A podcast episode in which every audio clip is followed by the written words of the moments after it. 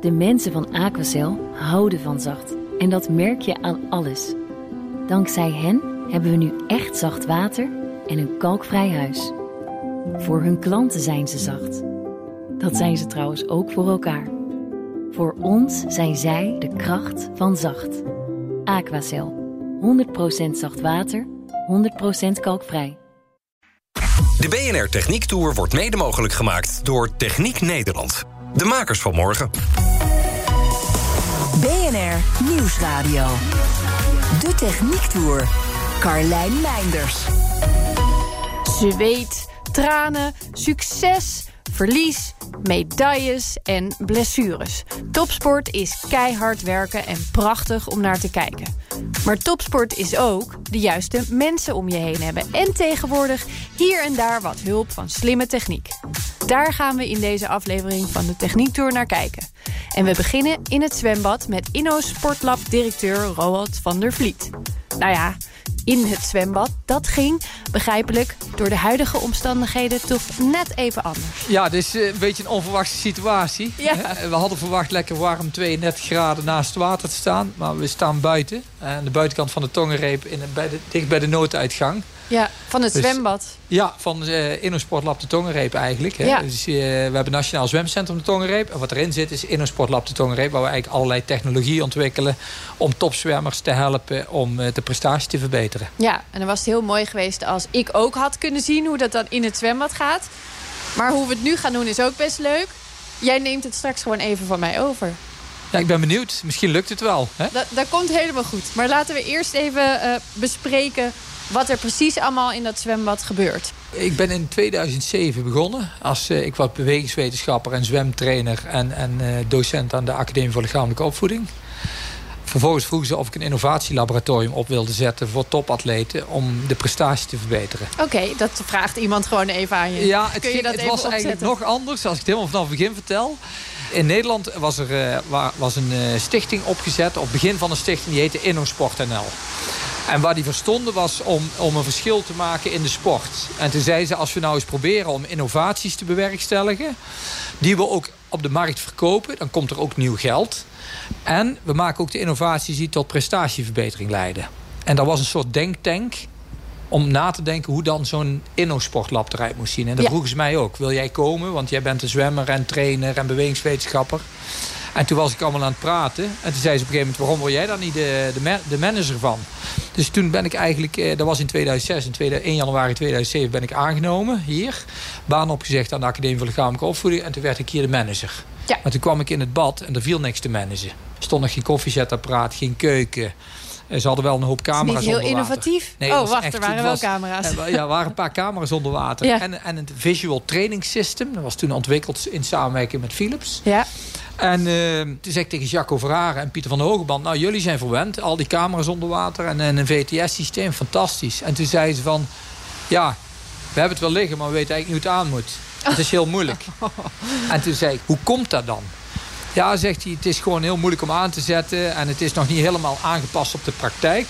En eigenlijk ontdekten we toen al dat eh, technologie in de sport...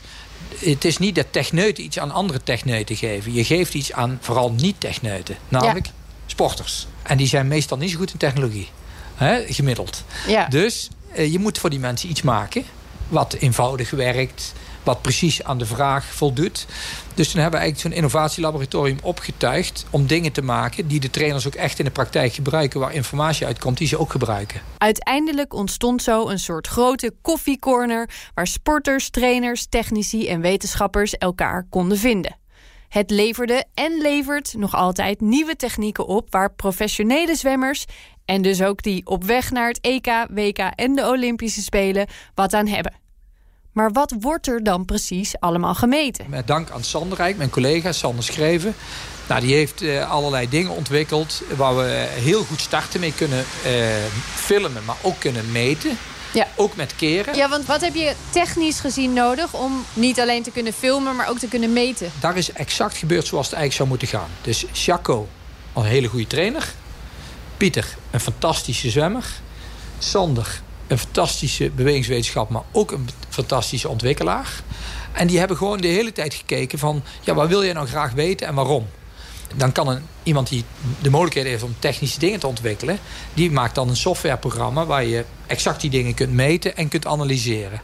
Nou, op basis daarvan kun je natuurlijk als bewegingswetenschapper... op basis van statistiek aanwijzingen geven om dan uiteindelijk dat te verbeteren waar die zwemmer ook echt sneller mee wordt. De techniek zit hem dus naast in de camera's, ook vooral in de software. Nou kan ik me heel goed voorstellen dat het enorm wennen is als je als sporter of trainer ineens op technologie moet vertrouwen. Wat als je gevoel zegt, dat ging lekker, maar de cijfertjes zeggen iets heel anders? Een sporter, in ons geval, we hebben ook een simpele sport. Kijk, je kunt heel goed gevoetbald hebben en niet gewonnen. Maar bij zwemmen is vaak, als je sneller bent dan je beste tijd... dan heb je het goed gedaan. Ja. zo simpel is het. Ja. Dus ehm, als je de tijd als doelstelling stelt... ik wil sneller naar een bepaald punt... dan heb je het goed gedaan als je sneller was. Dus we moeten dingen doen die leiden tot sneller naar de punt gaan. En daar sneller naar de punt gaan, dat kunnen wij meten. Dus je laat zien, als je dit doet, ben je sneller daar. Ja. Nou, dan hoef je niemand meer te overtuigen, want sneller daar betekent goed gedaan. Mag dat al de allerkleinste... Ja, want in de topsport, eh, kijk, jij, als mensen 300ste van een seconde horen... dan denken ze, ja, een flauwekul, 300ste. Ja. Hè, dat kun je niet bijhouden.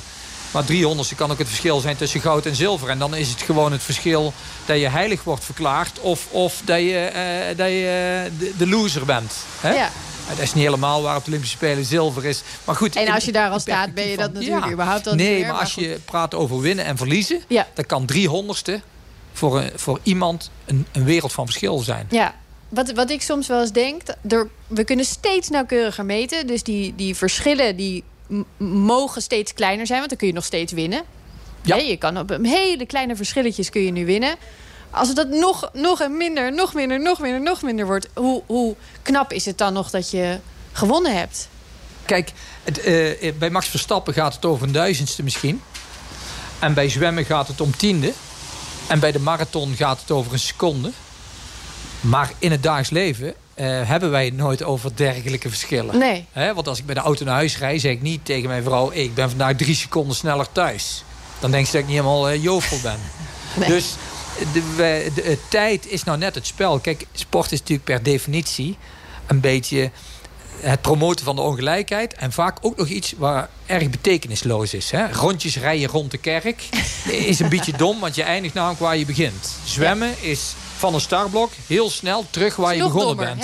dus het gaat in principe nergens. Het is, niet het is niet doelgericht. Dus wat wij met z'n allen graag willen, is vergelijken of wij beter zijn. Dat is een intrinsieke motivatie van mensen beter zijn dan een ander. Een wedstrijdje. Nou, wij doen wedstrijdjes op het allerhoogste niveau. Er doen mensen bij die daar heel erg goed in zijn.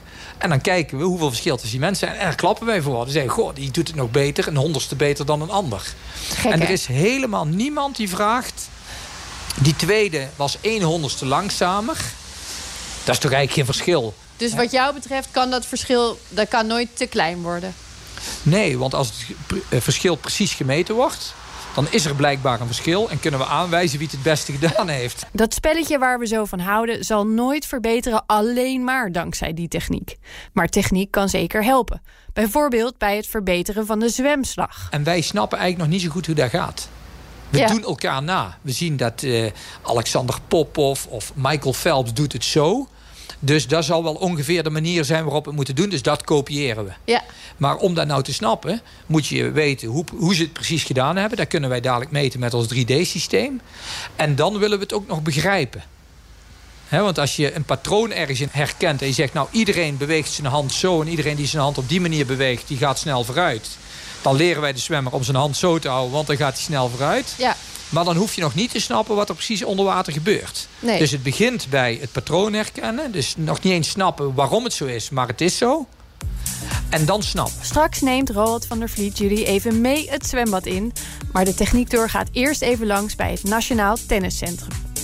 Onderzoeker Rink van der Slikken van de TU Delft en de Haagse Hogeschool wacht me op. We staan eh, in eh, Amstelveen bij de KNLTB, bij het trainingscentrum voor de tennissers... waar de uh, valide tennissers en de rolstoeltennissers uh, trainen van het nationaal team. Ja, we horen af en toe een balletje op de achtergrond. Ja, ja, ja. En waarom ben jij hier? Ik ben hier omdat we metingen doen bij de rolstoeltennis... En nou, vandaag kunnen we even laten zien hoe dat in zijn werk gaat bij een van de atleten. En die metingen die worden gedaan om te kijken hoe goed ze presteren met het rolstoelrijden. Kan dat al lang? Um, dat kan nog niet zo heel lang. Een tijdje geleden kon dat nog wel voor onderzoek, zeg maar. Maar pas sinds kort kan het ook zo dat de atleten het zelf kunnen doen. Dus dat is een hele stap voorwaarts. Dan kunnen ze gewoon met hun eigen telefoon uh, en uh, sensoren op de stoel kunnen ze kijken hoe snel ze gaan en uh, dat soort dingen. Ja, die meting, dat, dan denk ik meteen aan een heleboel sensoren. Ja, nou het zijn er nog maar drie. Dus okay. dat valt op zich gewoon mee. er zit er eentje in het wiel. Die meet de rotatiesnelheid van het wiel. Er zit eentje op het frame. Uh, die meet of dat van de hoek verandert, zeg maar. Of je naar links of naar rechts gaat.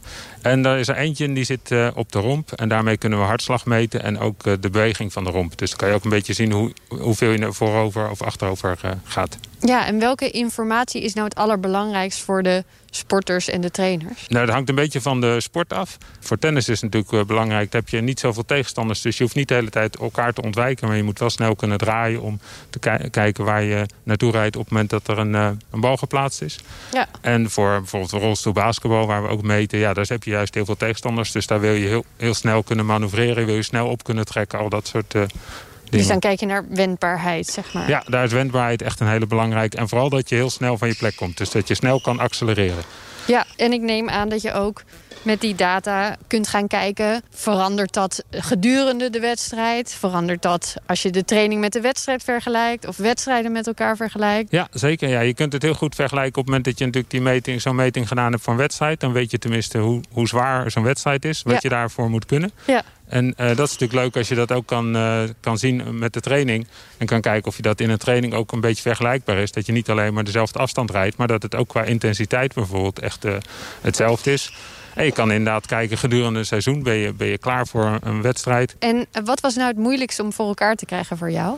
Het was lastig vooral om er een app van te maken waarmee mensen het zelf konden meten. Ik kon het zelf al jaren in mijn promotieonderzoek ben ik daarmee bezig geweest en dat ging prima. Ja. Maar om het zo te maken dat mensen het gewoon zelf konden doen... dat was eigenlijk eh, nog een van de lastigste stappen. En dat is nu een jaartje geleden gelukt. En dat zijn we nu, in ieder geval bij alle topsporters... zijn we dat uh, aan het implementeren bij de rolstoelsport. Ook hier geldt dus, de techniek moet makkelijk genoeg te gebruiken zijn voor een leek. En het moet vooral ook niet de training of wedstrijd in de weg zitten.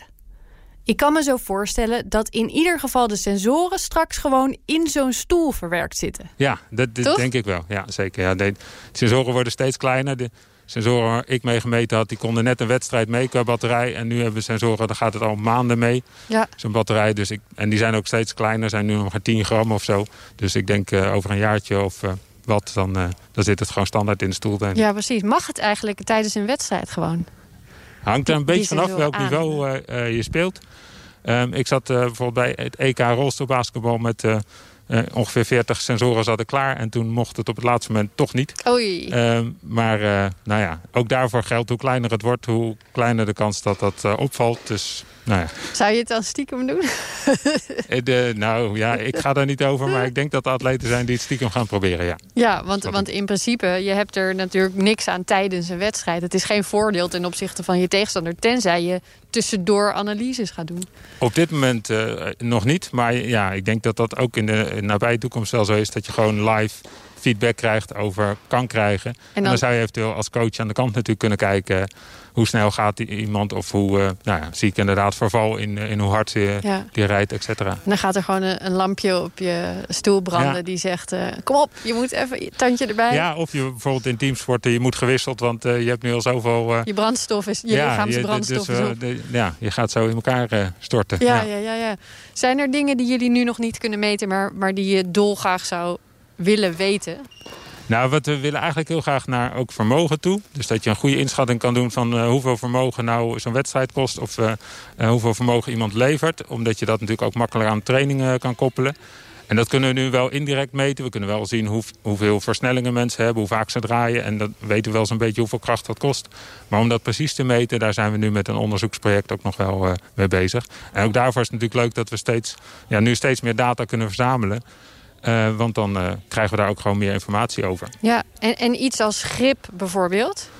Ja, dat is ook een belangrijke. Vooral natuurlijk bij, uh, bij tennis, waar je met een racket in de hand rijdt. Dus daar is aan één kant is het echt altijd lastiger om die, om die rolstoel aan te drijven. en daar zie je dus ook wel een beetje asymmetrie. Dat zien wij ook terug in, in de metingen. En als je daarin gaat optimaliseren, bijvoorbeeld wat hier bij de KNLTB ook gedaan is met een andere andere hoepelvormen, zeg maar. En dan kan je ook kijken of dat effectief is of, of ja, niet. Ja, dus die samenwerking is er ook wel heel sterk. Dat er ook echt meteen wat gebeurt met die informatie... dat weer teruggekoppeld wordt naar jou. Ja, zeker. Ja, ja, ik ben ook één dag per week betrokken als embedded scientist... bij NOC-NSF met alle rolstoelsporten.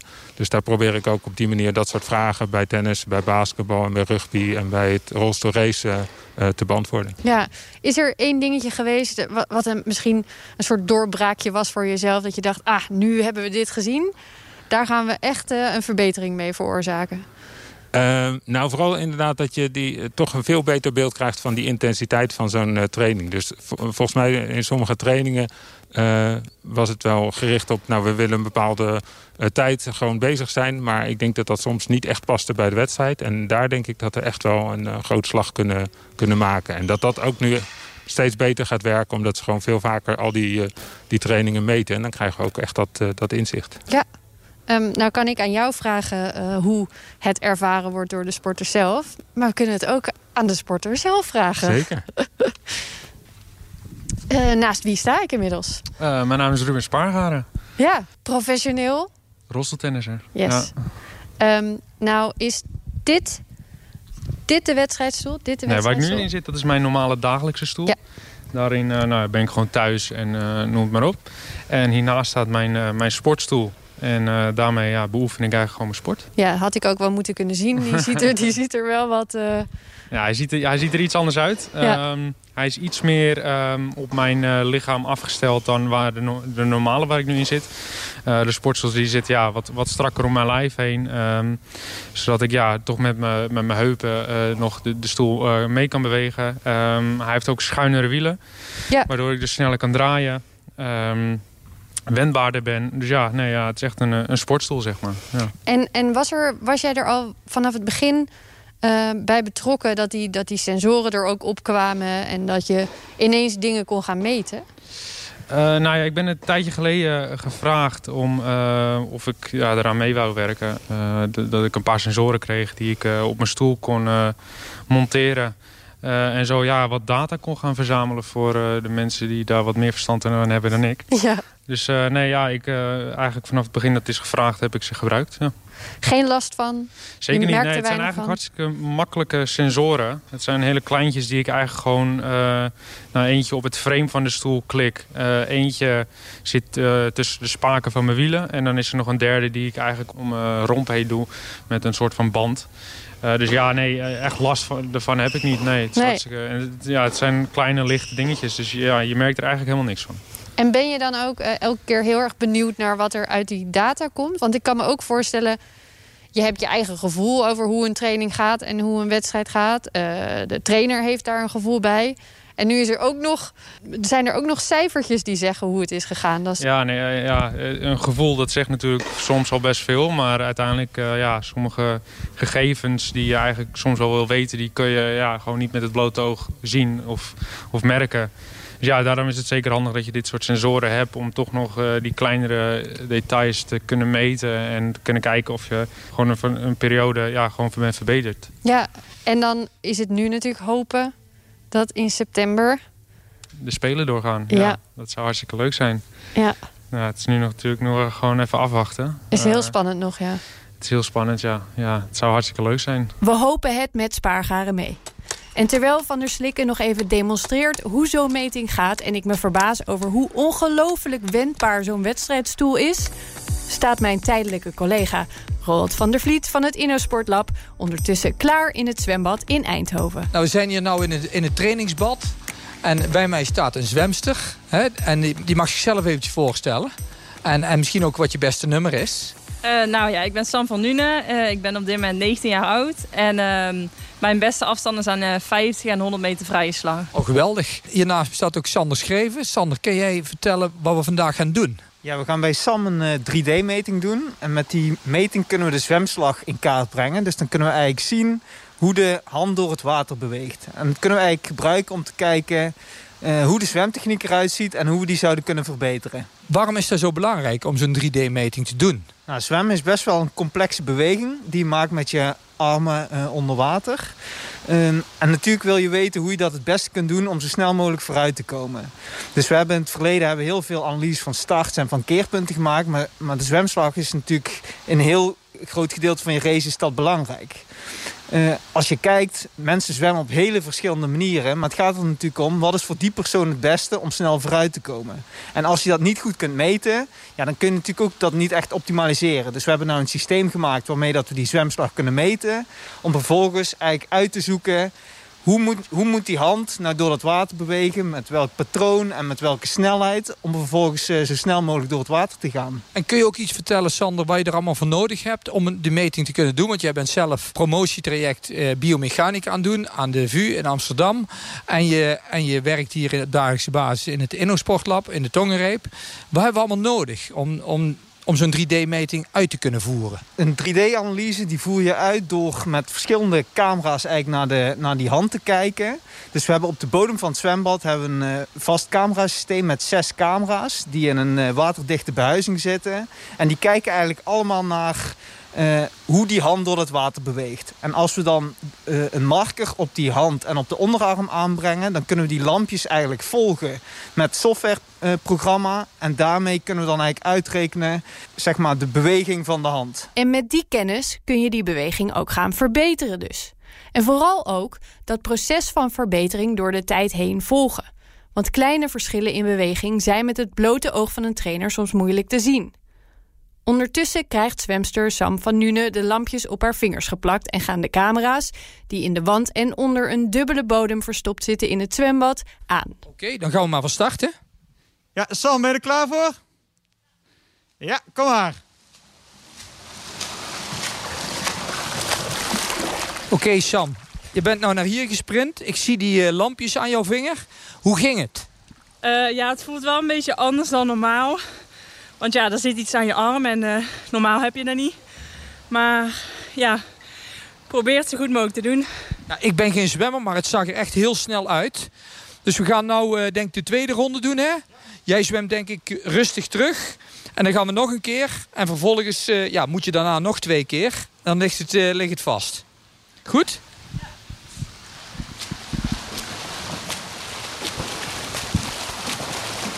Omdat er gigantisch veel data binnenkomt, kost het analyseren van één zwemslag nu nog een uur.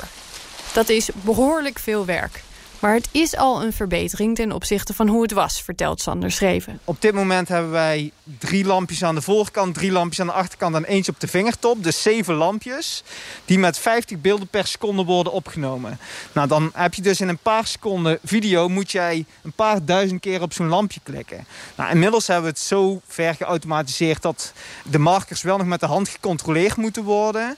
Alleen vroeger moest je dit met de hand doen en dan was je zeg maar een week of twee weken bezig om één slag te analyseren. Dus we zijn in 10 of 20 jaar tijd ja, zijn we echt flink in uh, analyses snelheid vooruit gegaan. Maar het kan natuurlijk altijd nog beter. En in de toekomst hopen we dat soort van real-time analyse kunnen doen. Dus eigenlijk in 20 jaar van twee weken naar één uur. Sander, kunnen ze het ergens anders in de wereld beter of sneller? Volgens mij zijn we heel erg vooraanstaand uh, met deze zwemanalyse. Dus er zijn wel systemen in de wereld uh, op andere plekken. Maar die, dat is vaak in een heel erg wetenschappelijke setting. En daar zijn best wel grote markers bij betrokken. En juist omdat we hier in een praktijksituatie zijn... is het belangrijk dat het zeg maar, heel snel te gebruiken is. Dus eigenlijk met een druk op de knop kunnen we het systeem aanzetten en gebruiken in de training. En de markers die zijn zo klein dat, dat zwemmers het ook niet erg vinden om ermee te zwemmen. Dus dat maakt dat dit zeg maar, in de toegepaste setting in de wedstrijdsport... Ja, is dit uh, denk ik wel uh, een van de beste systemen ter wereld. Waar ze naartoe willen is nog kleinere markers aan de handen. Zodat zowel de sporter als de stroming van het water zo min mogelijk worden beïnvloed. Daar gaan ze de komende tijd mee aan de slag. En daarmee zijn wij aan het einde gekomen van deze uitzending. Een speciaal bedankje aan mijn tijdelijke collega Roald van der Vliet. Volgende week mag ik meekijken met het werk van de brandweer. Want ook daar zorgt nieuwe techniek voor verbetering. Tot dan vind je alle afleveringen van de Techniek Tour online en in de app. De BNR Techniek Tour wordt mede mogelijk gemaakt door Wijtechniek. Wijtechniek. Samenwerken aan jouw ontwikkeling. De mensen van Aquacel houden van zacht. En dat merk je aan alles. Dankzij hen hebben we nu echt zacht water en een kalkvrij huis. Voor hun klanten zijn ze zacht. Dat zijn ze trouwens ook voor elkaar. Voor ons zijn zij de kracht van zacht. Aquacel. 100% zacht water, 100% kalkvrij.